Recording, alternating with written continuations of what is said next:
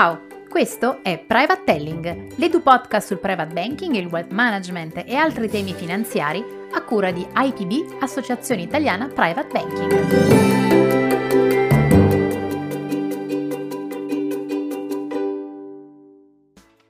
In questo episodio riprendiamo come promesso a parlare delle personas nel private banking da dove ci siamo interrotti.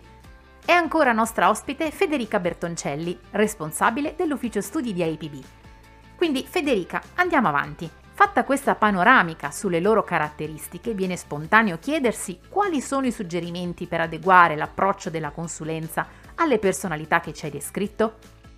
Per il tradizionalista il servizio è eccellente quando ottiene una buona gestione degli investimenti e quando il suo banker riesce a rassicurarlo e a rispondere a tutte le sue domande dato che lui è molto focalizzato sui temi di controllo.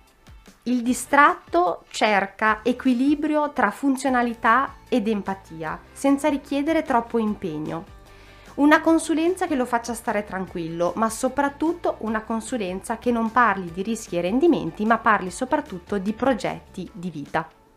L'ingaggiato vuole un servizio che vada ben oltre gli investimenti e la gestione del portafoglio, un servizio che abbia una visione globale, mantenendo sempre standard di eccellenza. Nella scorsa puntata abbiamo iniziato a delineare i profili del tradizionalista, del distratto e dell'ingaggiato, ma fin dall'inizio abbiamo parlato di quattro personas. Non ne manca ancora una da descrivere?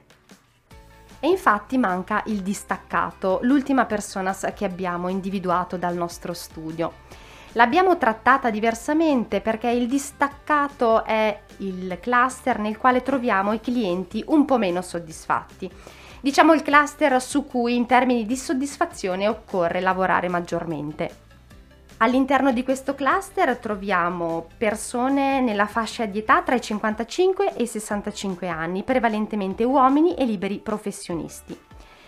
I distaccati si sentono competenti sui temi di natura finanziaria e sono anche appagati eh, dalla propria condizione economica. Nella gestione del suo patrimonio il distaccato si sente fortemente protagonista, ma allo stesso tempo vorrebbe trovare più supporto e più coinvolgimento da parte della sua banca e del suo referente.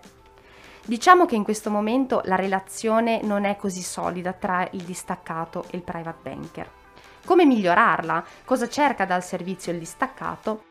Innanzitutto il distaccato valuta la qualità del servizio attraverso l'ampiezza della gamma dei prodotti finanziari e delle soluzioni di investimento. Attraverso un maggior coinvolgimento e grazie ad un servizio di consulenza finanziaria più articolato, sicuramente anche il distaccato può raggiungere la soddisfazione delle altre tre personas.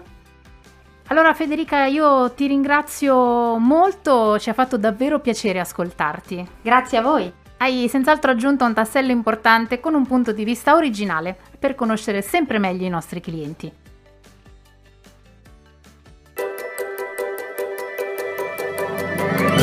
Per questa puntata di Private Telling terminiamo qui, ma mi raccomando, continua a seguirci per tutte le curiosità sul mondo del private banking e del wealth management. Alla prossima!